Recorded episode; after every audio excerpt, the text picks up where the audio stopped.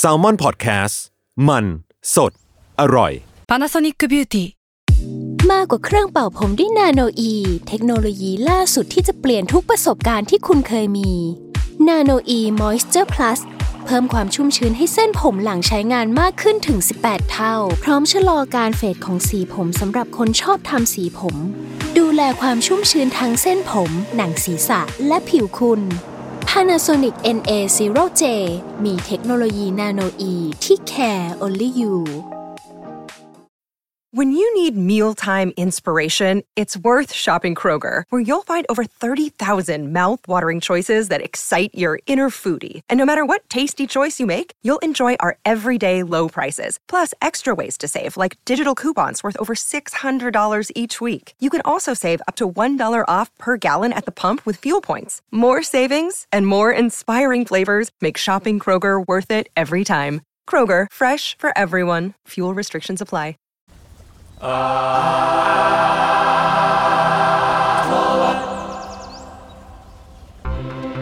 ับ สวัสดีครับ อะไรวะเนี่ยสวัสดีครับ สวัสดีครับครับสวัสดีครับ สวัสดีครับ ขอต้อนรับเข้าสู่รายการ Art Toward ครับเรื่องศิลปะน่าสนใจจนเราไม่อยากเก็บไว้คนเดียว รายการที่จะมาเล่าเรื่องศิลปะในหลากหลายแง่มุมครับ ตามความเอาแต่ใจของพวกเรา 3 คนครับผม เพราะว่าผมครับจุนจากสมาร์ทพอดแคสต์ครับ ทีเคจากแซลลับครับ เมงแซลมอนฮาวครับ โอเคครับ วันนี้ก็ ตามพี่เมงครับผมครับเฮ้ยเราเข้าเรื่องกันเร็วอะเฮ้ยเฮ้ย เราวันนี้เราไม่ทะเลถลายนะ เฮ้ยยอดเออเนี่ยทะเลถลายแล้วตอนนี้ โอเคครับ งั้นผมเข้าเรื่องเลยเลยกัน จริง ๆ อันเนี้ยเนี่ยจะอัดมาตอนหนึงแล้วแหละ ตาผมตอนที่แล้วก็จะอัดเรื่องเนี้ยแต่ว่าช่วงนั้นที่เราคุยกันว่าญี่ปุ่นเยอะไป อืม ก็เลยเปลี่ยนไป ก็อันเนี้ยในเทปตอนที่ทีเคพูดตอนกาโร่นะครับ ที่พูดเรื่องการ์ตูนทางเลือกกาโร่ มันมีเรา mention ถึงศิลปินคนหนึ่งอันนี้ผมย้ำอีกรอบก็คือ ชื่อซูเอฮิโรมารุโอะซึ่งเป็นศิลปินที่เรียกว่า hardcore แล้วกัน ผมใช้คำว่าค่อนข้าง hardcore ผมส่งรูปให้พวกคุณดูแล้วเป็นศิลปินมังงะที่ค่อนข้างสุดโต่งคนหนึ่งของญี่ปุ่นอ่าคืองานเขามันจะเกี่ยวข้องกับเพศแล้วก็ความรุนแรงเยอะมากอ่าวันนี้ก็เลยอยากลองมา scope พูดเรื่องของเขาดู ครับ แล้วก็จริง ๆ ตอนผมทำสคริปต์เรื่องเนี้ย มันเพิ่งมี video essay ใน YouTube ในช่องที่ชื่อว่า The Cinema Cartography ซึ่งเป็นช่องที่ผมว่าน่าสนใจนะสำหรับคนที่สนใจเอ่อภาพยนตร์แล้วก็ศิลปะอะไรเงี้ยเออช่องเนี้ยมันจะมี video essay ที่พูดเรื่องนั่นแหละภาพยนตร์กับศิลปะใด ๆ ออกมาเป็น ไม่แน่ใจว่ารายสัปดาห์หรือรายอะไรอย่างเงี้ยแล้วก็ไอช่วงที่ผมทำปั่นสคริปต์เรื่องเนี้ยพอดีเนี่ยมันมีตอนของที่พูดถึงงานของคุณซูเอฮิโร่เนี่ยของคุณมารุโอะเนี่ยมาพอดี และไอวิดีโอเนี่ยชื่อว่า The Go Trace Artist แต่ผมอ่านว่า Go Trace ไม่แน่ใจแต่นั่นแหละ Go Trace อะมันคือ Ghost Race นี่คืออะไร Go Trace มันคือความแบบหน้ากระอักกระอ่วนอ่าขยักขยงหรืออะไรประมาณเนี้แบยบ disgusting อะไรเงี้ยประมาณนั้นแต่ว่ามัน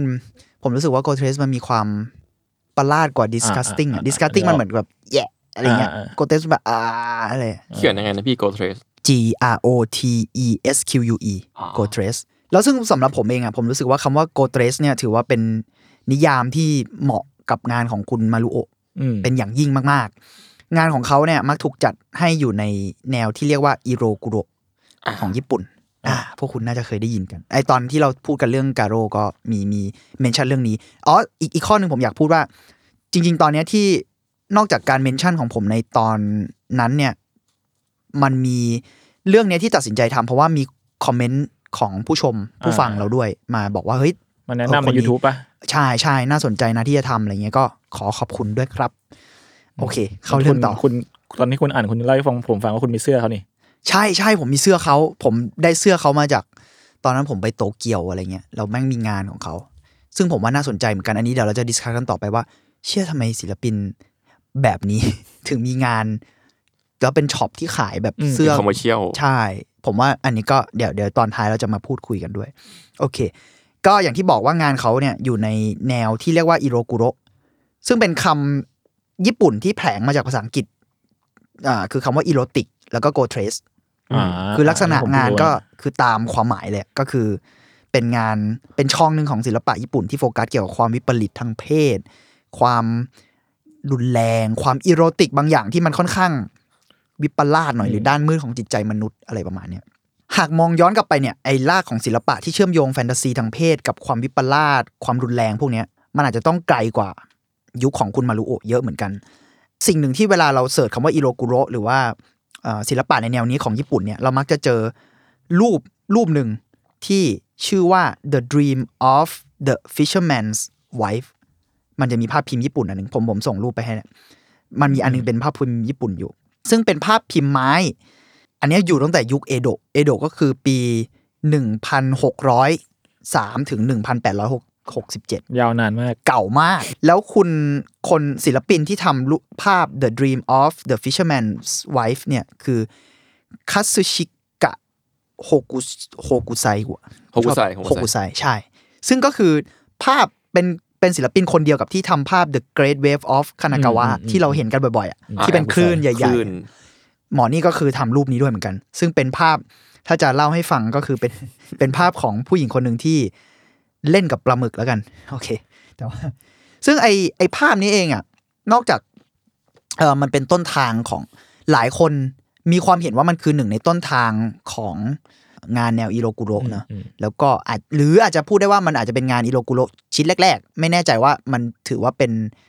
ต้นทานขนาดนั้นหรือเปล่า แต่ว่ามันเป็นงานชิ้นแรก ๆ ที่ถูกนิยามในช่องนี้ละกันเออมันมันยังเชื่อมโยงกับเอ่อซับช่องของเฮนไตหรือว่าอืมอะไรอย่างเงี้ยด้วยที่เรียกว่า tentacle porn ก็คือพวกหนวดปลาหมึกอ่าเพราะว่าเห็นไตแล้วครับใช่เลยใช่เทนมัตานเคิลเนี่ยซึ่งหลายคนที่เวลาพูดถึง tentacle porn หรือว่างานแนวนั้นเนี่ย มันมักจะถูกโยงกลับมาถึงภาพวาดนี้เสมออืมอืมเออว่าแบบโหจริงๆมันทำไมแฟนตาซีรูปแบบนี้ถึงปรากฏมาตั้งแต่ตอนนั้นอะแล้วสะท้อนกลับมาในโลก modern อะนึกออกไหมจริงเออซึ่งผมว่ามันก็น่าสนใจในในมิติของเวลาด้วยเหมือนกัน แต่ถ้าจะปักหมุดให้ชัดเจนขึ้นเนี่ย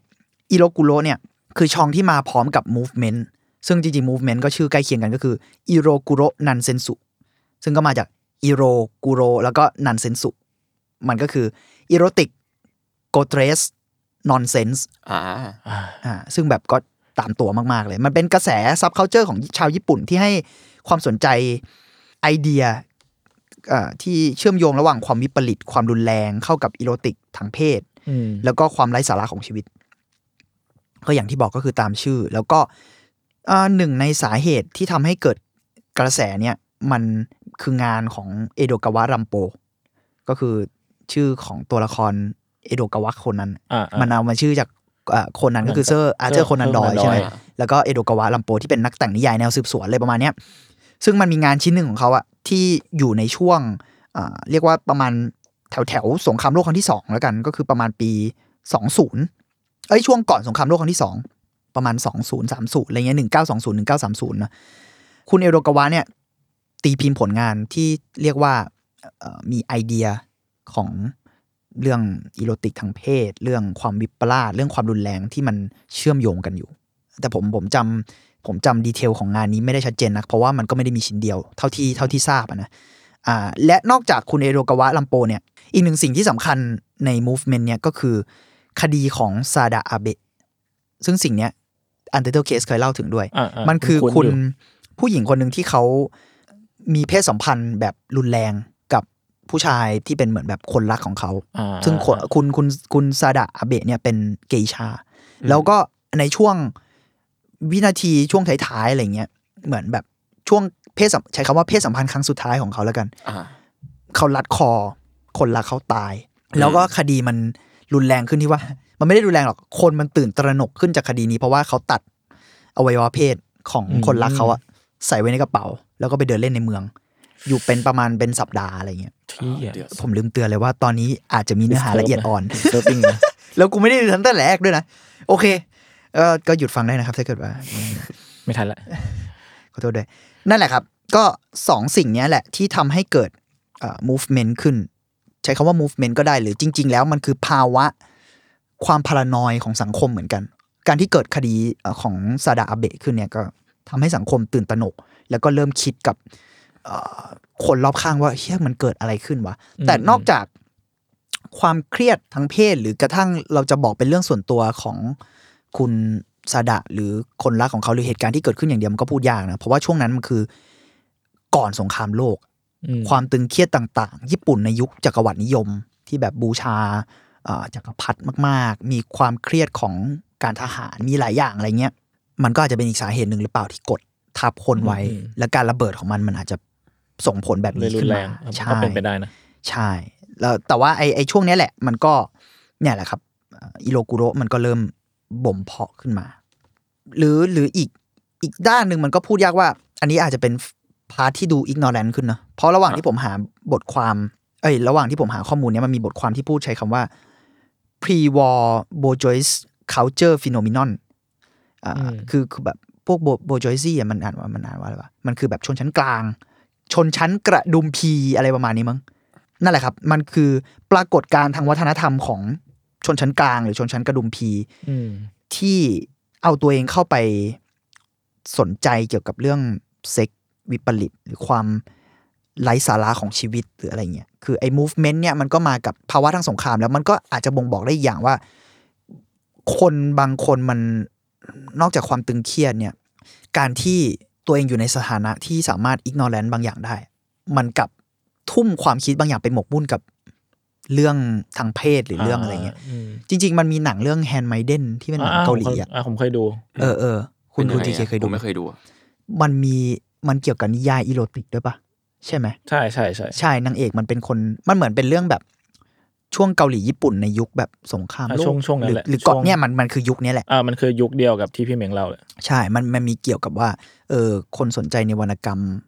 ทางเพศที่วิปลาสอะไรเงี้ยอืมเอออืมก็ตรงกันพอดี ใช่ใช่ซึ่งอะอันนี้อันนี้เราแบบหยอดหยอดไว้เฉยๆเนอะผมว่ามันก็เป็นหนังที่อาจจะอ้างอิงกับไทม์ไลน์นี้ได้อืมอืมกลับมาที่งานของคุณมารุโอะซึ่งผมขอเตือนว่าความโหดร้ายวิปริตของเขาเนี่ย ในงานเขาเนี่ยมันมันเถื่อนจริงนะ ผมขอเตือนว่าเอาถ้าเรื่องถ้าอยากอ่านมันคือเอาเรื่องแบบ เอาเรื่องจริง ๆ อะ แบบ มันไม่ใช่แค่ว่าโอ้รุนแรงแบบอะไม่ได้แบบจุนจิอิโต้ที่แบบเป็นสัตว์ประหลาดมาอะไรอใช่ย่างเงี้ยใช่อันนี้คืออะมันทางเพศด้วยแล้วถ้าอ่านเวอร์ชันที่มันไม่เซ็นเซอร์อะไรเงี้ยซึ่งส่วนใหญ่งานเขาที่ถ้าได้ตีพิมพ์มันมันก็จะไม่เซ็นเซอร์เพราะมันก็เฉพาะกลุ่มมากๆอะไรอืเงี้มยมันคือมันคือเลเวลเดียวกับชินทาโร่คาโกะอ่าเดี๋ยวนะสำหรับผมอะเออเอ่อในงานมารุโอะเนี่ย ความโหดร้ายของเขาเนี่ย นอกความวิปริตของเขาเนี่ย นอกจาก ที่มันจะท้าทายเส้นแบ่งระหว่างความงามกับความขยักขยงเนอะแล้วแล้วมันก็ขุดลึกไปในจิตใจด้านมืดของมนุษย์อะผมรู้สึกว่าตัวงานของเขาเองมันสะท้อนสภาพสังคมด้วย และบริบททางการเมืองที่เยอะมากในช่วงปีที่เขาแอคทีฟคือช่วงช่วงนี้ผมไม่ค่อยเห็นงานใหม่เขานะ ผมมีตามไอจอะไรเขาด้วย ถ้าเป็นไอเขาจริงอะนะน่าจะจริง ผมมีตามไอจตามงานเขา ไม่ค่อยเห็นเขาผลิตงานใหม่ ส่วนมากยกเว้นว่าเป็นภาพวาดไปเลย หรือว่าเป็นภาพเอ่อ ภาพพิมพ์หรือรีปรินท์อะไรก็ตามแต่ แต่ไม่ค่อยมีงานที่เป็นมังงะออกมาใหม่ พอทราบอายุเขาไหมอะเราว่าถ้าตอนถ้ายุคประมาณ 80เขา20 30หกสิบเจ็ดสิบ60 70อ่าก็จะตามวัยด้วย เราว่าก็พอๆกับคุณอามาโนะมั้งอ่าช่วงช่วงๆอาจจะเอออาจจะตามวัยด้วยหรือเปล่าอืมแบบแบบเหนื่อย หรือหรือแบบอะไรก็ตามแต่ เออ แต่ว่าอะไอช่วงปีที่เขาแอคทีฟอะมันคือยุคประมาณ 80 จนถึงต้น 2000อืมอืม ในช่วงนั้นอะ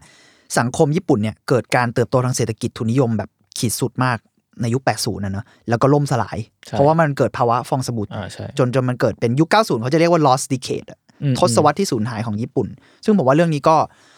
โอ้โห จริง ๆ ถ้าเราดูงานศิลปะของญี่ปุ่น ในช่วงนั้น ในช่วงนั้นนะมันชัดมาก แล้วความไอความที่เราบอกว่าญี่ปุ่นเวียดหรือว่าญี่ปุ่นโหดหรืออะไรเงี้ยแม่งแทบจะเป็นงานที่เกิดขึ้นในยุคช่วงนั้น แทบจะทั้งหมดเลยอะอืมที่เยอะมากอะไรเงี้ยเออเออซึ่งผมว่าน่าสนใจกับเนี่ยสังคมกับศิลปะที่เราชอบคุยกันว่ามันมันสะท้อนซึ่งกันและกันเสมอนะอืม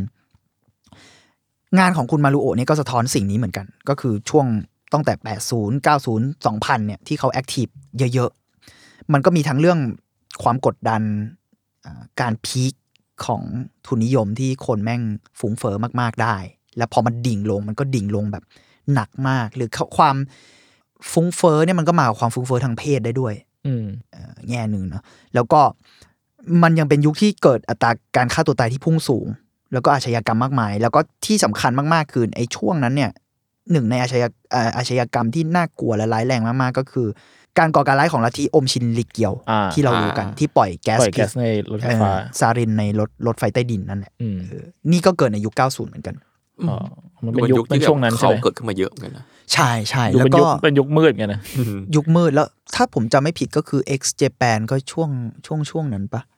แล้วประมาณแล้วนั้นแล้วมันมีไม่หแน่นึ่ใจงแล้วนักร้องนำของ X Japan ก็ไปเข้าลัทธิประหลาด ใช่ครับ แล้ววงก็ฝักอัพ90นั่นแหละครับ ใช่ใช่ มันก็คือยุคนั้นแหละ คือหากมองในแง่เนี้ยเนี่ย อ่า ก็จะเห็นว่างานคุณมารุโอะมันสะท้อนหลายอย่าง อย่างที่บอกนะกลับไปกลับมา แล้วก็สิ่งที่ใช้คำว่าคล้าย ๆ ว่าจะเป็นโมทีฟที่มักจะปรากฏในงานเขาอะก็คือเรื่องบาดแผลจากสงครามอืมวัยรุ่นที่แปลกแยกกับสังคม แล้วก็วัยรุ่นเหล่านี้ก็มักจะทำร้ายกันเอง หรือทำร้ายคนอื่น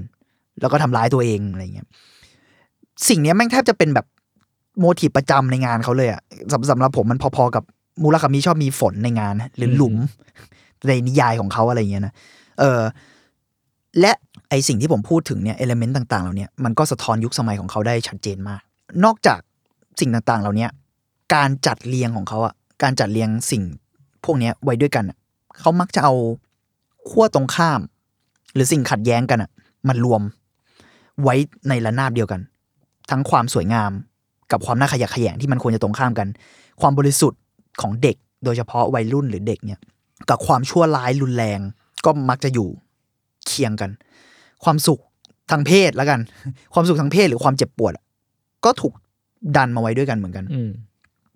เพราะฉะนั้นในแง่ aesthetic เนี่ยงานของเขาอะ่ะมันเลยเป็นไปด้วยการปะทะกันเยอะสำหรับผมอะนะเออ อันนี้มันก็มีรูปให้ให้ให้คุณเห็นอยู่แบบ เช่นเลือดกับเซ็กส์มันจะมาด้วยกันอะอืมอืมเออ แล้วก็อ่าลายเส้นของคุณมารุโอะเนี่ย แม่งคมมาก สำหรับผมนะ มันมีความแบบคมกริบเลย แล้วก็มักไม่ลง detail แรเงาอืมมันซึ่งไอสิ่งเนี้ยแหละ ที่มันเป็น character ที่ relate กับภาพพิมพ์ไม้ญี่ปุ่นโบราณ ถ้าถ้าดูดูงานเขาดีๆ มันจะมีบางอย่างที่เราทำให้เรานึกถึงความเป็นแบบ ภาพพิมพ์ ภาพวาดญี่ปุ่นเก่าๆอะไรเงี้ย เพราะมันทั้งไม่มีเงาเยอะ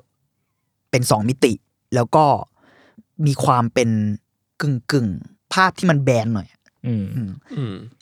ซึ่งนอกจากความที่มัน relate กับภาพพิมพ์ไม้ญี่ปุ่นอะสิ่งเนี้ยมันก็ relate กับงานกราฟิกแบบตะวันตกด้วย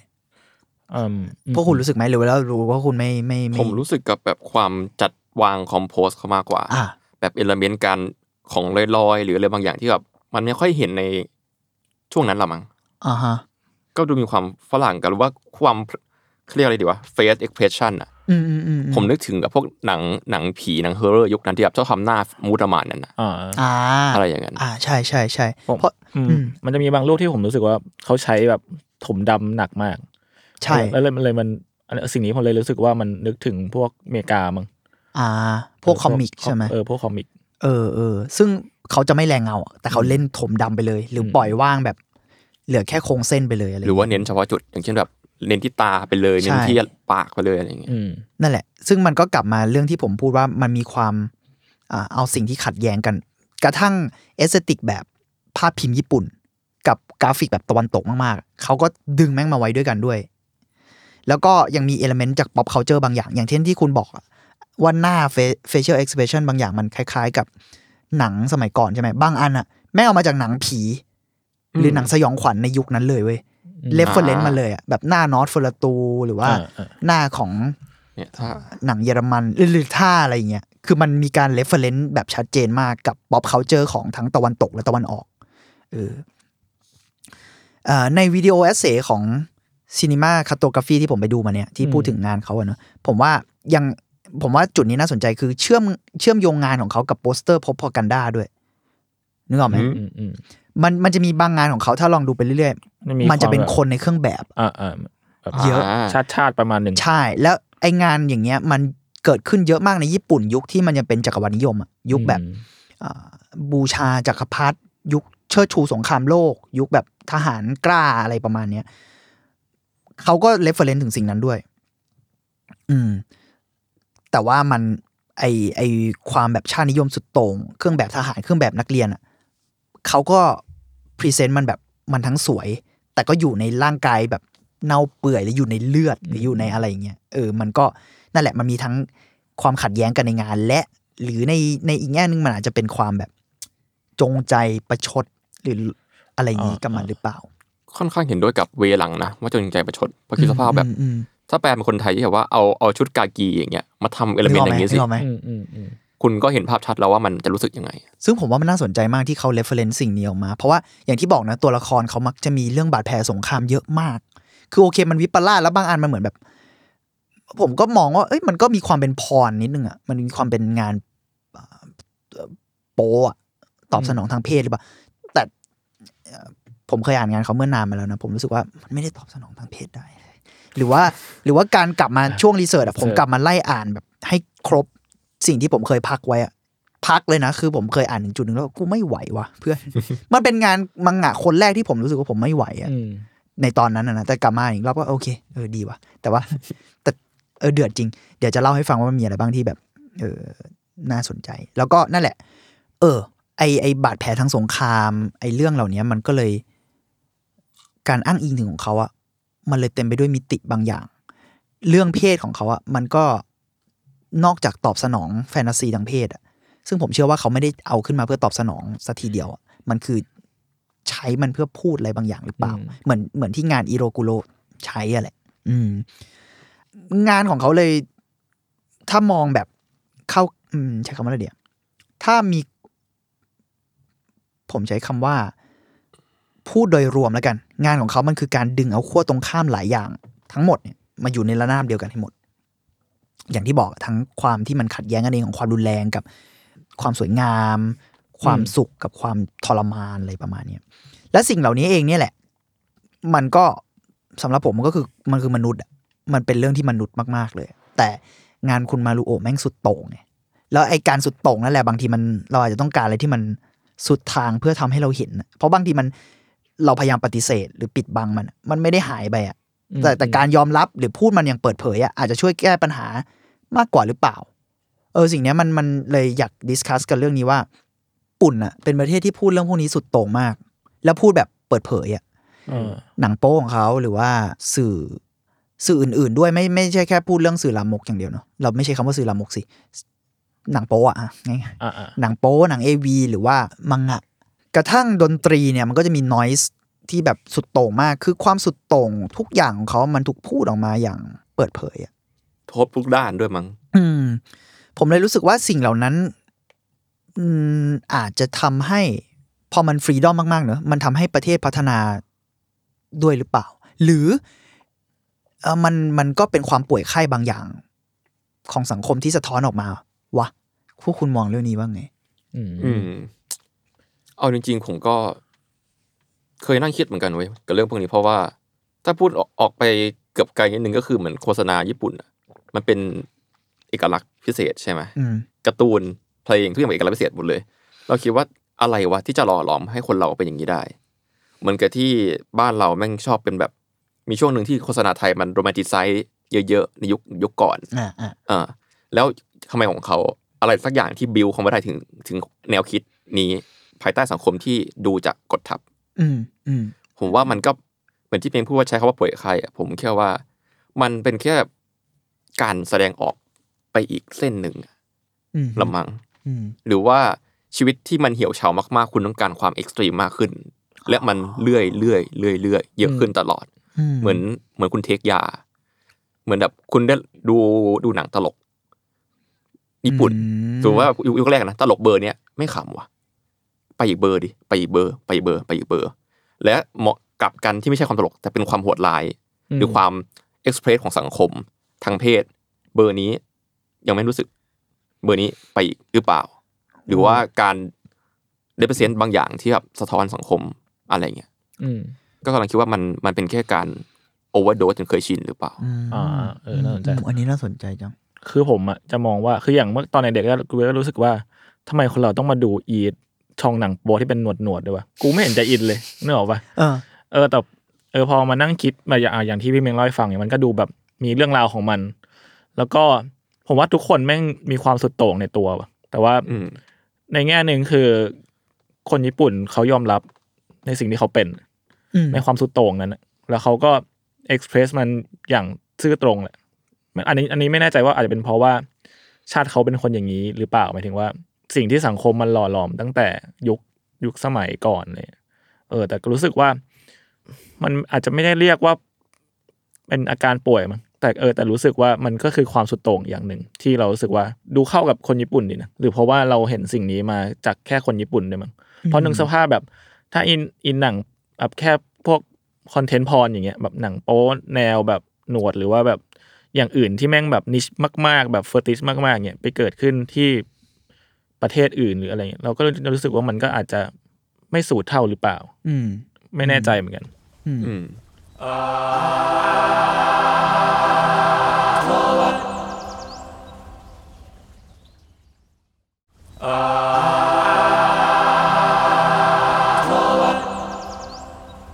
ผมว่าน่าสนใจทั้งสองประเด็นเลยเนาะว่าแบบ เอออาจจะเป็นเรื่องโอเวอร์โดสผมเออผมไม่ค่อยได้คิดแง่นี้เนาะเออมน่าสนใจว่า เพราะว่าสังคมเขากดดัน แล้วก็มีระเบียบมากอะมันก็อาจจะเป็นความเบื่อหน่ายบางอย่างเหมือนกันเนาะอืมที่แบบระเบิดออกมา แล้วอย่างที่คุณจูนบอกมันอาจจะเป็นสองเรื่องชนกันอะคือ เออจริงอย่างที่มึงบอกนะสำหรับสำหรับผมอะคือคนมีความสุดโต่งอยู่ในตัวอืมแต่ว่าแค่ว่า expression ของญี่ปุ่นเขาอาจจะมีสังคมเขาอาจจะเอื้อให้ express ได้มากกว่าด้วยมั้งอืมอืมเออจริงๆ มันมี content porn บางอย่างที่ผมเคยเจอเมื่อหลายปีที่แล้ว Vice ทำถึงมั้งไม่แน่ใจ porn ที่ relate กับโคลนดูดอ่าโคโคลนดูดอะอ่าอ่าอ่าอ่าเออแล้วเป็นแบบหนังโป๊โคลนดูด ซึ่งผมแบบยยังไงนะเพื่อนซึ่งอันนั้นเป็นของอเมริกามั้งหรือว่าของอะไรไม่แน่ใจ เออจริงๆมันก็มีอะไรของมันแต่เออ หรือว่าไอสิ่งเหล่านี้พอมันทุกคนมันมีเนาะทุกชาติไม่ไม่ไม่อะไรก็ตาม แต่ว่า เออในชาติใดชาติหนึ่งอาจจะมีความ relate กันด้วยสภาพสังคมอะไรก็ตามแต่เนอะอืมแต่ญี่ปุ่นมันดันทำเป็นสินค้าด้วยมั้งทำเป็นสินค้าด้วยแล้วก็ จัดการมันอย่างเป็นระบบอะเออโดยไม่เคอะเขินอะ legally ปะแม่งใช่เลยแบบมันอาจจะ legally ด้วยปะมันเลยเออรู้เลยรู้สึกว่าถ้ามองในเขาเรียกว่าไทม์ไลน์เดียวกันอืมประเทศอื่นอืมแม่งไม่ได้ยอมรับเรื่องนี้ เหมือนญี่ปุ่น ตั้งแต่อืมก่อนหน้าเนี่ยอะไรอืมอืมอืมเออเออ ถ้ามามองว่าแบบญี่ปุ่นเริ่มเป็นเจ้าแรก ๆ และจัดการมันเป็นเจ้าแรก ๆ มันทำให้ทุกอย่างมีการพัฒนาอืมอืมเหมือนศิลปะที่แบบตอนแรกมันอาจจะมีแค่ไม่กี่ซับช่องอืมแล้วแบบ พอมันจัดการเรียบร้อย ได้รับการสนับสนุน ไม่ต้องกดอีกต่อไปแล้วทุกคนน่ะ มันจะพยายามหาดิเรกชันใหม่ๆ มานำเสนอเสมอไปเพื่อต้องการสร้างความแตกต่าง มันคือเบสิกของวงการศิลปะอยู่แล้ว ไม่ว่าจะเป็นศิลปะแบบจะขาวจะดำจะเทาจะมืดแค่ไหนก็ตามอืมก็เลยคิดว่าสิ่งนี้ก็มีผล มันเป็นเรื่องของเวลาด้วยอะอืมเขาเทคทางมาสิ่งนี้มากกว่าทุกประเทศ อืมอืมเทคไทม์ในการจัดการมันอะอืมจัดการและอยู่กับมันอะอืมอืมซึ่งผมว่าเรื่องนี้น่าสนใจนะว่า เอ่อ การยกมันขึ้นมาพูดเออจะผมใช้คำว่าเปิดค่ายก็อาจจะแย่เป็นนึงแต่ผมแค่รู้สึกว่าอะแต่มันก็มีนักเขียนหลายคนของญี่ปุ่น หรือกระทั่งคนทำงานศิลปะ ก็ยกตัวอย่างเคสของความรุนแรงหลายๆอย่างอะอืมนะอืมเข้าใจว่ามันก็คือมันคือความกดดันบางอย่างภายในชนชาติอะไรเงี้ยเราไม่อยากเหมารวมแต่หมายถึงว่าเอ่อคนทำงานเหล่านั้นเขาก็พูดถึงเหมือนกันกับชนชาติเขาอืมว่ามันมันมีจุดร่วมกันบางอย่าง เออ แต่ก็อย่างที่บอกแหละว่าตราบใดที่มันไม่ใช่ความรุนแรงจริง ๆอะอืมมันก็พูดยากเหมือนกันเนอะว่า มันผิดเหรอ ที่จะทำสิ่งนี้หรือ express สิ่งนี้ ยิ่งโดยเฉพาะของงานคุณมารุโอะหรือกระทั่งหนังอีโรติก หรือว่างานหลายชิ้นอะถ้ามันไม่ใช่ porn content ซึ่งก็แบ่งแยกยากอีกแหละ แต่ว่าหลายงานมันมักจะอย่างที่ผมถามพวกคุณนะว่า คุณมองว่ามันเป็น irony หรือเปล่า มองว่ามันเป็นการประชดหรือเปล่ากับงานเหล่านี้ หรือคุณมองว่าเขาแค่ fetish ทางเพศแบบนี้เขาเลยตอบโจทย์แบบนี้อืมใช่ไหมมันมันมันมองยากมากเหมือนกันเนอะแต่ว่านั่นแหละพอยผมคือว่าการที่มันพูดออกมาได้มันดีเนาะ อืมอืมแต่นั่นแหละ มุมมองของคนเสพอะผมว่ามันเราก็ไม่ควร romanticize กับพวกนี้มากเกินไปว่า เราเราต้อง discuss กับตัวเองตลอดอะผมว่ามันก็พูดยากนะว่าแบบงานเหล่านี้มันมันพูดถึงสังคมจริง คือผมรู้สึกว่ามันก็มีบางชิ้นที่เขาเขาตอบสนองทางเพศจริงๆอะอ่าอ่านึกออกไหมหรือว่าอุดมการณ์บางอย่างที่อยู่ในงานเนี้ยมันก็แบบก็เห็นชัดจริง ๆ เลย ใช่ แต่สำหรับคุณมารุโอะผมก็ยังเชื่อนะว่ามันมันมีความ ใช้คำว่าอะไรเนี่ยวิพากษ์อืม เยอะอยู่ใช่ไหมเท่าที่ผมเคยอ่านนะนะผมรู้สึกว่ามันวิพากษ์เยอะอยู่ แล้วก็ไอ้ที่ผมยกตัวอย่างว่า เราไม่ควร romanticize เยอะเพราะผมเคยอ่านเงินเจองานชิ้นหนึ่งของมิชิมะมั้งเป็นเป็นนักเขียนญี่ปุ่นคนหนึ่งที่ดัง ในยุคช่วงแบบเนี้ย pre-war จนถึงสงครามโลกมั้งถ้าชื่อแปลไทยมันคือเป็นเรื่องสั้นนะถ้าจำไม่ผิดมันคือรักด้วยเลือดหรืออะไรประมาณเนี้ยอืมอืมจำไม่ได้ทั้งเรื่องเล่า process ในการฮาราคิริอะเชี่ยคว้านท้องอะ เดือดอยู่นะเออแล้วเดือดแล้วเราเล่าถึงว่าคนเนี้ยตัวทหารเนี่ยพ่ายแพ้ เราไม่ชัวร์ว่าสมัยนั้นมันเป็นจักรวรรดินิยมนะมันมีแบบพระจักรพรรดิใช่ไหมแล้วมันมีมันมีการสู้รบกันเองบางอย่างด้วยอะแล้วมันจะมีแบบสมุไรอะเราไม่มันชัวร์มีช่วงที่กำลังสู้กันระหว่างจักรวรรดิกับโชกุนนะครับมันมีอะไรสอย่างนั้นหรือเปล่าขั้วมจเออเราไม่ชัวร์เราไม่ชัวร์เรื่องประวัติศาสตร์แต่เอาเป็นว่าเหมือนประมาณว่าหัวหน้าเขามั้งเพียงพล้ำหรืออะไรประมาณเนี้ยแล้ว กองกำลังเขากำลังโดนไล่ล่าซัมติงอะแล้วตัวเขาเองมันจะต้องหาสำหรับเขาว่าเขารู้สึกว่าเขาต้องหารักคดีอืมเพื่อเกียรติและศักดิ์ศรีอะไรประมาณเนี้ยอ่าแต่ช่วงนั้นเป็นช่วงที่เขาแบบพวกซามูไรหรือว่านักรบญี่ปุ่นก็จะแบบให้ค่าสิ่งนี้มากๆใช่พวก honor ใช่อะไรแล้วก็มีกระทั่งว่ากับอ่าพล็อตเรื่องนะสปอยเลย ผมบอกไว้ก่อนนะ คือกลับไปบ้านเพื่อว่าเขาอยู่กับเมียไงอืมแล้วบอกเมียว่าจะฮาราคิรีอืมแล้วการฮาราคิรีสมัยนั้นนะมันเป็นประเพณี ของพวกนักรบของเขาอะภรรยาก็ต้องตายด้วยอ้าวเหรอผมไม่รู้ว่าทุกทุกอันหรือเปล่าแต่ในเรื่องนี้คือเป็นอย่างนั้น คือก็ต้องฆ่าด้วย แล้วมันจะมีผม ถ้าผมจำไม่ผิดมันเรียกว่าซัปโปกุซัมปุกุมันเหมือนมีมีดเฉพาะปะมันมีมีดเฉพาะของฮาราคิรีแล้วไอ้ซัมโปกุมันคือการสมมุติว่าคุณฮาราคิรีถึงจุดที่มันทรมานมากอะจะต้องมีคนที่คอยฟันคออ๋อเพื่อ เพื่อแบบให้คุณตายให้ตายแบบไม่ต้องทรมานถ้าจำไม่ผิดมันเรียกว่าสมสมปกุอะไรมั้งอืมถ้าอืมถ้าอืมผิดก็บอกได้นะครับ ขออภัย คือเหมือนถ้าพล็อตเรื่องอะ เราไม่ชัวร์นะเราอ่านนานมากแล้วแต่มันคือประมาณเนี้ยแหละ แล้วถ้าจะให้ภรรยาทำให้มึงอืมแล้วภรรยาก็ต้องฆ่าตัวตายตาม อะไรประมาณเนี้ยแบบ เรื่องก็เล่าไปเรื่อยๆ เล่าถึงความแบบระหว่างความเกลียดและศักดิ์ศรีแล้วมันไอรอนี่มาก มันคือแบบยิงทรนงมากๆ แล้วแบบกำลังจะตายก็ต้องยิงมากๆ ใน เกียรติและศักดิ์ศรีของตัวเอง แล้วภรรยาก็ดีเหลือเกินแบบเป็นเหมือนตัวละครชั้นเดียวอะอืมอะอืมฉันจะยอมทุกอย่างอะว่าไงก็ไปแล้วก็ฆ่าแล้วไอ้ระหว่างตายก็มีความแบบก็ทรมานอะอืมอืมันไม่สวยงามขนาดมันั้นนไม่สวยงาม มันไม่สวยงามอะเราก็เลยรู้สึกโหเรื่องนี้แม่งไอรอนี่มาก ๆเลยนะ แบบดุเดือด แล้วก็วิพากษ์สังคม เยอะมิชิมะที่เป็นคนเขียนตายด้วยการฮาราคิรีจริงเหรอ อืม เราแบบ เอ้าอ้าวเฮียเอ้าเฮียเดี๋ยวนะ มึงไม่ได้ irony หรอ เข้าใจปะเออเราเลยบอกว่าเออเออเออบางทีเราต้องไม่ romanticize กับงานบางอย่างมาก อย่างเช่น porn content บางอย่างที่เราบอกว่าโอ้มันวิพากษ์ญี่ปุ่นสังคมที่กดทับทางเพศ หรือเปล่า หรือเขา fetish อย่างนั้นจริง ๆ ซึ่งก็ไม่ผิดแต่ว่าแค่ว่าการ romanticize กับศิลปะ เราชอบเราชอบคิดเรื่องนี้ว่า เราก็ไม่ควร romanticize กับอะไรมากเกินไปอืมมันเออหมายถึงรู้สึกโรแมนติกหรือรู้สึกเชิดชูอะไรบางอย่างมากเกินไปกระทั่งกับศิลปะที่เราชอบบางทีมัน เราก็ต้องคิดกับมันเนี่ย แล้วผมช็อกมากผมแบบมิชิมะนายคือเขาเชื่อในพระจักรพรรดิอืมแล้วช่วงสงครามโลกเขาเชื่อในอะไรเงี้ยแล้วเราจำไม่ได้ว่าเขาก่อกระบฏกับกองทัพอะไรด้วยหรือเปล่า ซึ่งเป็นนักเขียนที่ชีวิตแบบไว้ไว้น่าสนใจที่จะเล่าเหมือนกันเป็นเป็นนักเขียนที่สุดโต่งเหมือนกันเป็นแล้วเจอร์นะเป็นเจอร์แล้วก็คือเนี่ยแหละฮาราคิรีตัวเองฮาราคิริตัวเอง เท่าที่จำข้อมูลนะ ถ้าผิดพลาดประการใดก็บอกกันได้ แต่เท่าที่ผมจำได้คือมิชิมะฮาราคิริตัวเองฆ่าตัวตายด้วย สิ่งที่เขาพูดเหมือนในงานเขาเลย แล้วเราแบบในงานโอ้โหเฮียเดี๋ยวนะ สรุปแล้วมันไม่ใช่ irony นะเหมือนเป็นการแค่ยเข้าอมใจรับปะตัวเองบางอย่าง แล้วอืมแล้วแต่แต่มันก็มีมุมมองที่น่าสนใจกระทั่งในในงานเขียนเขาเขาก็ยอมรับความเขียนถึงความทรมานความอะไรของมันระหว่างพิธีอะซึ่งผมเคยเข้าใจว่ามันคือไอรอนี่ว่าถึงเวลาจริงๆมึงก็ต้องเจ็บปวด แต่สำหรับเขาถึงเวลาจริง ๆ มันต้องเจ็บปวดนั่นแหละถูกต้องแล้วนึกออกไหมอ่าอ่ามันเลย เขาเหมือนเขารู้แหละ หมายถึงว่าใช่เขาเขียนไปแล้วเขาคงรู้แหละว่า ใช่ว่ามันจะเป็นยังไง หรือกระทั่งความว่า หรือกระทั่งถ้าเขาจะวิพากษ์ตัวเองอะ ก็อาจจะเป็นได้ แต่เขาก็ยังเชื่อสิ่งนั้นอยู่ดีไงอืมอืมมันก็เลยแบบโห มิติมันเยอะมากในการที่เราจะเสพงานงานหนึ่งแล้วคิดถึง อืมแค่แบบมุวิมพากเดีษ์ยวคิดเออใช่ มันไม่ควรคิดถึงมุมเดียวอืมอืมเออ พอพูดถึงแบบงานสไตล์อย่างเงี้ยหรือว่าอีโรกุโรก็ตามที่พูดมาผมรู้สึกว่าเราอะ ไม่ควรแบบมองอะไรว่าไอรอนี่ร้อยเปอร์เซ็นต์เว้ยคือแบบหรือว่าอะไรก็ตามที่แบบด้านเดียวแค่ร้อยเปอร์เซ็นต์เช่นเหมือนเคสที่เรามาเล่าวันนี้เนาะงานอาจารย์แกก็แบบอะจะมองว่า irony ร้อยเหรอหรืออาจจะเรามองว่าอะแก fetish ตัวเองสี่สิบไหมหกสิบ irony อืม irony อาจจะผสมอะไรผสมเงี้กัยนไปเออคืออย่างที่พี่เมย์พูดเมื่อกี้เลยเว้ยว่างานหลายๆงานอะมันมีหลายมิติเว้ยเวลาเราดูงานเราอะจะแบบ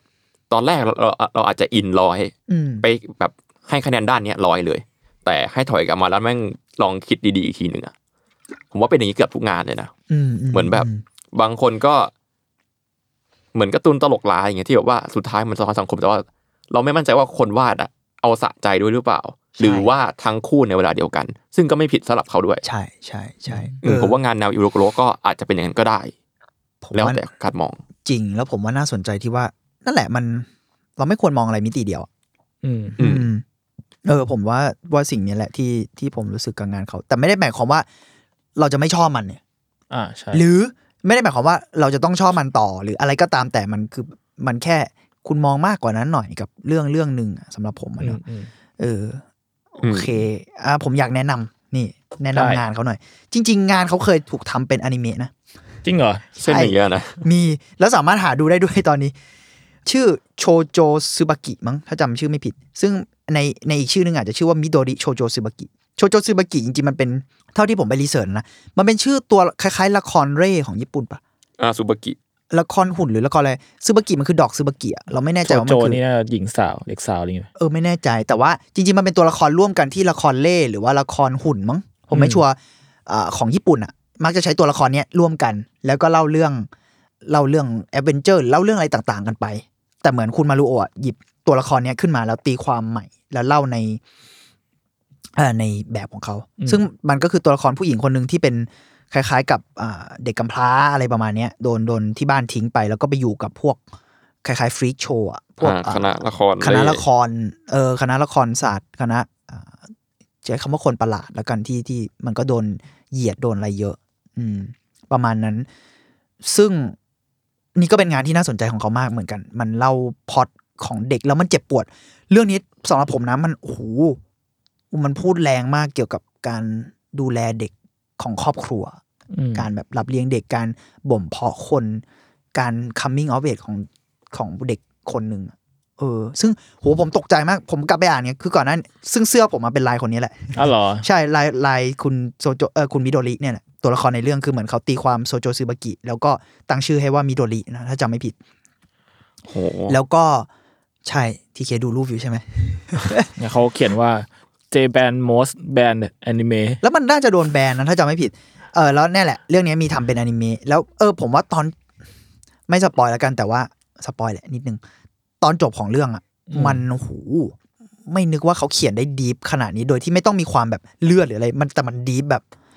เจ็บปวดมากๆ กับ กับการที่เด็กคนหนึ่งจะ เจอสังคมทำแบบนี้หรือครอบครัวที่ละทิ้งเขามันเกิดอะไรขึ้นได้บ้างอืมอืมคือเมื่อกี้ผมอ่านเรื่องย่อก็เลยหูขึ้นมาเว้ยคือแบบเป็นเด็กกำพร้าเสียแม่ไปด้วยอาการป่วยอย่างเงี้ยขายตัวเองให้กับคณะโชว์สยองขวัญใช่ แค่นี้ก็เดือดละใช่ที่เหลือก็ไปตามกันเองได้ตามกันเอแค่งนี้ก็แล้วก็เออมันก็มีเรื่องแบบซับพลอตมีเรื่องอะไรที่ แล้วพอพอมันเป็นอิโรกุโระเนอะพอมันเป็นงานที่เขาไม่แคร์ศิลธรรมหรือว่าบรรทัดฐานใดๆอะมันเลยแบบมันเลยพูดบางอย่างได้ตรงไปตรงมามากคือ อันนี้ก็เซนซิทีฟหน่อยเนาะเพราะว่าจริง ๆ มันก็เป็นเด็กแบบเด็กมาก แต่เขาสามารถพูดถึงรักครั้งแรกอืมของเด็กได้หรือประสบการณ์ทางเซ็กส์ที่เด็กจะต้องเจอ เพราะในที่สุดทุกคนต้องเจออะ coming of age บางอย่างอะไรเงี้ยมัน เออเขาสามารถพูดได้โดยที่แบบเพราะงานเขาเป็นแนวนั้นด้วย มัไม่นต้ก็องเลยอ้อมก็พูดออกมาตรงๆอะแล้วบางทีมันทำให้เราคิดมากขึ้นเกี่ยวกับประเด็นนี้ได้ด้วยเหมือนกันนะสำหรับผม อืม อีกเรื่องที่อยากแนะนำอีกสองเรื่องแล้วกัน เรื่องต่อไปคือ เอ่อเป็นรวมเรื่องสั้นเก้าเรื่องที่ชื่อว่า Ultra Gas Inferno อืมโห Gash ที่แปลว่าบาดแผลชื่อ Ex Extrovert นะชื่อโคตรมัน Extrovert นะ Ultra คือ Ultra ขึ้นมามึงใหญ่แหละมึงใหญ่แน่นอน Ultra Gash Inferno เรื่องเนี้ยเรื่องเนี้ยผมเคยอ่านเมื่อหลายปีที่แล้วตอนผมเรียนอยู่เลยมั้งแบบ เรื่องเนี้ยแหละที่ผมพักไปอืมเป็นเป็นพักจากงานเขาไปนานเลยจนกระทั่งไปเจอเสื้อเขาที่ญี่ปุ่นแล้วเฮ้ยเฮ้ยงานมึงดีนี่หว่ากูลืมไปแล้วนะ มัน hardcore แบบ โอ้โหอ่าผม อันนี้มันจะมีสปอยถึงดีเทลบางอย่างแล้วกันเนาะแต่ว่าฟังคำเตือนผมไว้เถอะ มันว่าสำหรับบางคนเขาอาจจะแบบเอ้ยมันก็ไม่ได้รุนแรงขนาดนั้นหรอกเพื่อนอะไรเงี้ยสำหรับผมมันรุนแรงขนาดนั้น แล้วก็ถ้าคุณสนใจ แต่ผมว่ามันมันข้ามเส้นบางอย่างที่เออเป็นงานที่น่าสนใจ เพราะมันไม่สนเส้นเฮียอะไรแล้วอะมันข้ามไปข้ามมาหมดเลยอะอืมอืมแต่ผมจะเอ่อ disclaimer ไว้แล้วกันว่าอืม รุนแรง รุนแรงและจะบอก detail นิดๆหน่อยๆว่ามันเกี่ยวกับอะไรบ้าง มันมีทั้งการ น่าจะมี necrophilia ด้วยมั้งผมพยายามใช้ศัพท์ มีเกี่ยวกับอุจจาระปัสสาวะอืมมีเกี่ยวกับการการฆ่ากับการตัดแขนนี่เป็นเรื่อง basic มากเรื่องธแต่รรมว่าดาเรื่องธรรมดา มันมีเรื่องแบบ ผมเล่าเรื่องย่อนิดนึงแล้วกัน มีเด็กคนหนึ่งที่โต เหมือนถ้าจะไม่ผิดคือตัวทารกที่โดนทิ้งอะไรอย่างนี้นะ ผม disclaimer ไว้แล้วนะ ตัวทารกที่โดนทิ้งแล้วในที่สุดโดนทิ้งไว้ในท่อระบายน้ำอะไรเงี้ยอืมแล้วมันก็คือท่อระบายสิ่งปฏิกูลทั้งหลายเออเขาก็อยู่ในท่อนั้นนะแล้วเขาก็กินสิ่งปฏิกูลต่างๆ แล้วก็มีแบบบางบางทีเขาก็ไปเจอคนที่เขาชอบตามห้องน้ำหญิง เขาก็จะฉุดลงไปในบ่อขี้อะเชี่ยอะไรอันนี้เป็น อันนี้เป็นหนึ่งในนั้น แล้วผมบอกเลยว่าทุกเรื่องพีคหมดทุกและแต่มีเก้าเรื่องเลยมีเก้าเรื่องแล้วทุกโอ้เรื่องในเชี่ย ผมว่าคอลเลกชันเนี้ยสำหรับผมที่เคยอ่านงานเขามาเนี่ย ผมว่าคอลเลกชันนี้ hardcore ที่สุดของมารุโอถ้าคุณต้องการความ extreme และอยากรู้ว่ามัน extreme แค่ไหน ไปได้แค่ไหน ก็ลองดูซาผมว่าอันนี้ซคือตอะไรมาหมดผมรู้สึกว่าอันนี้คือทำที่ทำสุดแล้วทำคุณหยุดอ่านไปได้นี่ใช้ได้นะ ผมรู้สึกว่าอันนี้คือโอ้โหที่สุดของมังงะที่ผมเคยเจอ อืมอืมเออ เท่าที่นึกออกตอนนี้นะแต่แต่กลับมาอีกรอบมันก็รู้สึกว่า เอ้ยเราก็เออ ก็หนักอยู่ดีแหละแต่ว่าแค่แค่รู้สึกว่าเออเรารับได้มากขึ้นจากหลายๆอย่าง แต่ก็ ก็ยังที่สุดนะ เท่าที่ผมนึกออกตอนนี้ผมว่านี่คือมังงะที่แบบที่สุดของความ extreme มาก ๆ เลยอะอืม แล้วก็พอเมื่อกี้เราพูด discuss กันเรื่องว่าเฮ้ยหรือว่าเขาก็มีนอกจากมุมมองเรื่องสังคมอะไรเงี้ย ผมรู้สึกอันเนี้ยค่อนข้างที่จะบางเรื่องอะ ดูเป็น fetish เลยอะอืมอืมดูไม่ได้พูดถึงมีความกึ่งๆ จะเป็น porn เยอะเหมือนกัน แต่ว่าก็มีความแบบเสียดสีบางอย่างหรือการเล่นกับ การ composition ทาง art อะไรเงี้ยแล้วมันมีท้ายเรื่องเรื่องหนึ่งเขียนเหมือนโน้ตอะเหมือนโน้ตในการ์ตูนอะที่เป็นโน้ตนักเขียนเล็กๆอะไรเงี้ยอ่า disclaimer อีกรอบหนึ่งเหมือนเขียนประมาณว่า ผมก็เคยชิมอุจจาระของตัวเอง รสชาติมันไม่แย่เท่ากลิ่นนะ อะไรเงี้ยอ่าอ่าผมเลยว่าเฮ้ยผมไม่แน่ใจว่านี่คือข้อความของคนเขียนจริง ๆ หรือหรือเป็นมุกหรือมุกเป็นะไหรือบทบาทตัวละครหรืออะไรแต่ผมว่าโอเคเราว่านายก็น่าจะใช้ได้วะมาดูเพื่อนลุงอืม ประมาณนั้นก็อะถ้าคุณต้องการความ extreme เนี่ยก็ลองไปตามกันได้ครับ เรื่องสุดท้ายที่อยากแนะนำซึ่งเรื่องนี้ผมเพิ่งมาอ่าน ผมเพิ่งกลับมาอ่านงานเขา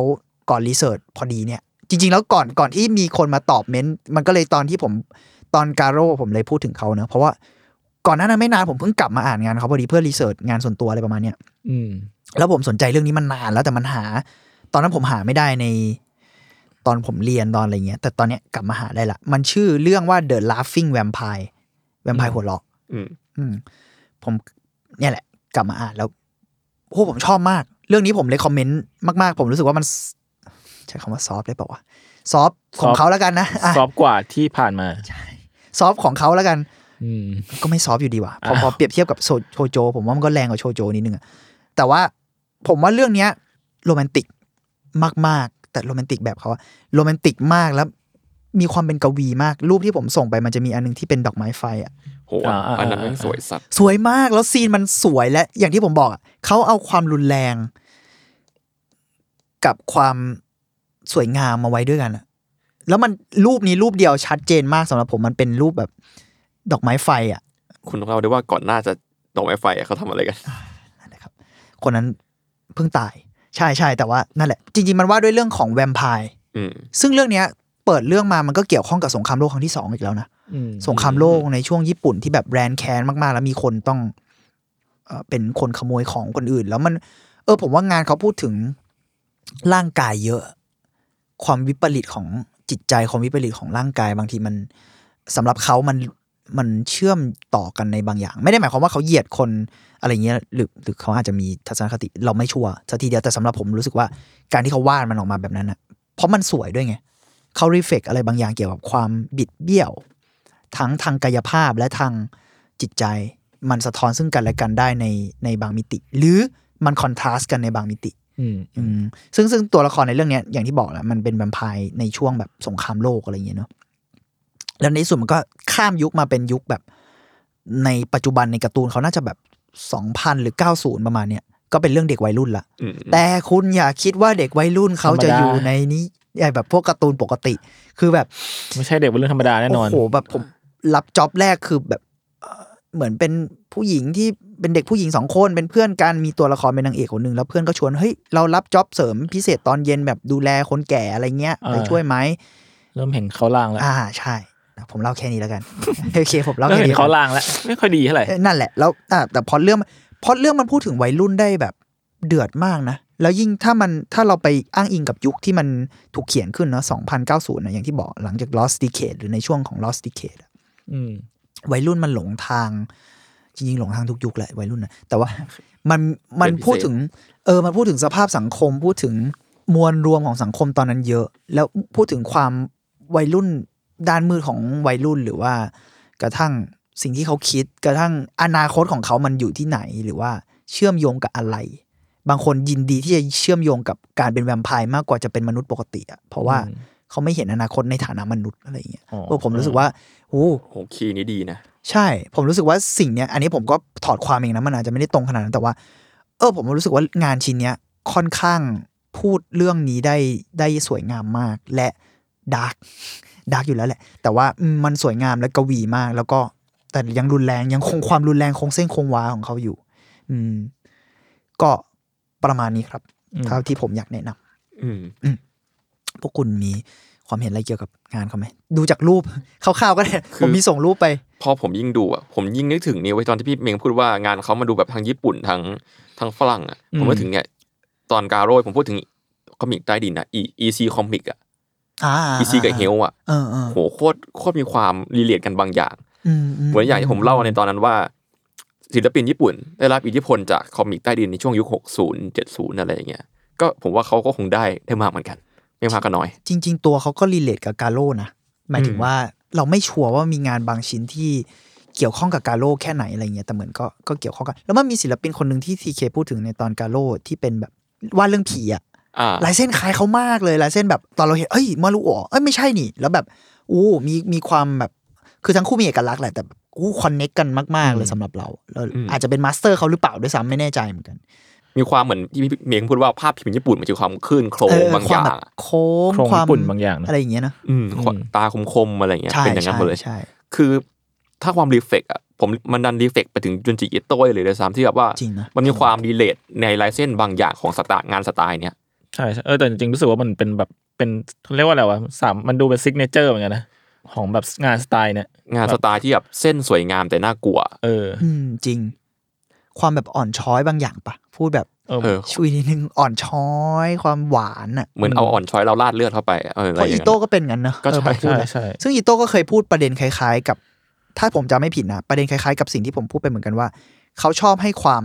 น่าเกลียดอยู่กับความสวยอะ อืมเขาเลยว่าโทมิเอะเขาบอกว่า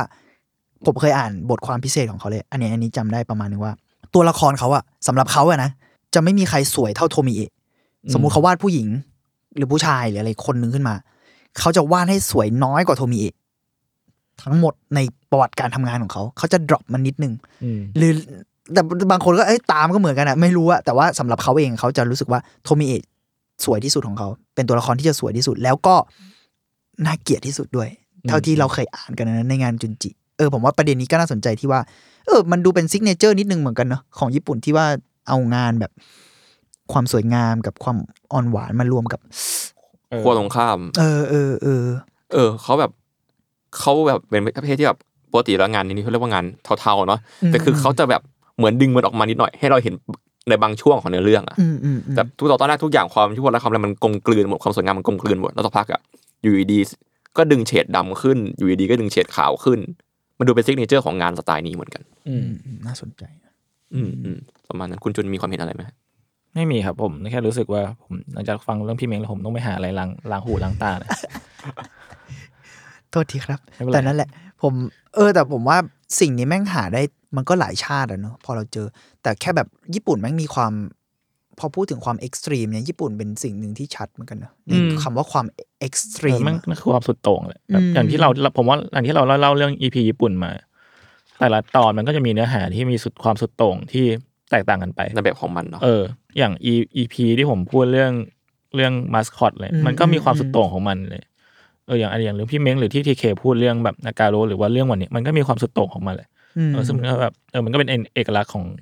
ชาติญี่ปุ่นซึ่งแบบก็ไม่ได้บอกว่ามันเป็นดีหรือไม่ดีนะมันก็มีทั้งดีทั้งไม่ดีปะปนกันไปแหละอืมเราก็ต้องเลือกเสพแหละอือืมมอืมอืมอืมประมาณนั้นครับ ประมาณนั้นครับโอเคอาร์ทวด EP นี้ก็ประมาณนี้ครับพบกับอาร์ทวดได้ทุกวันพฤหัสครับทุกช่องทางของ Spark Podcast ครับผมสำหรับวันนี้ครับพวกผมสามคนก็ลาไปก่อนครับสวัสดีครับสวัสดีสวัสดีคครัรับบ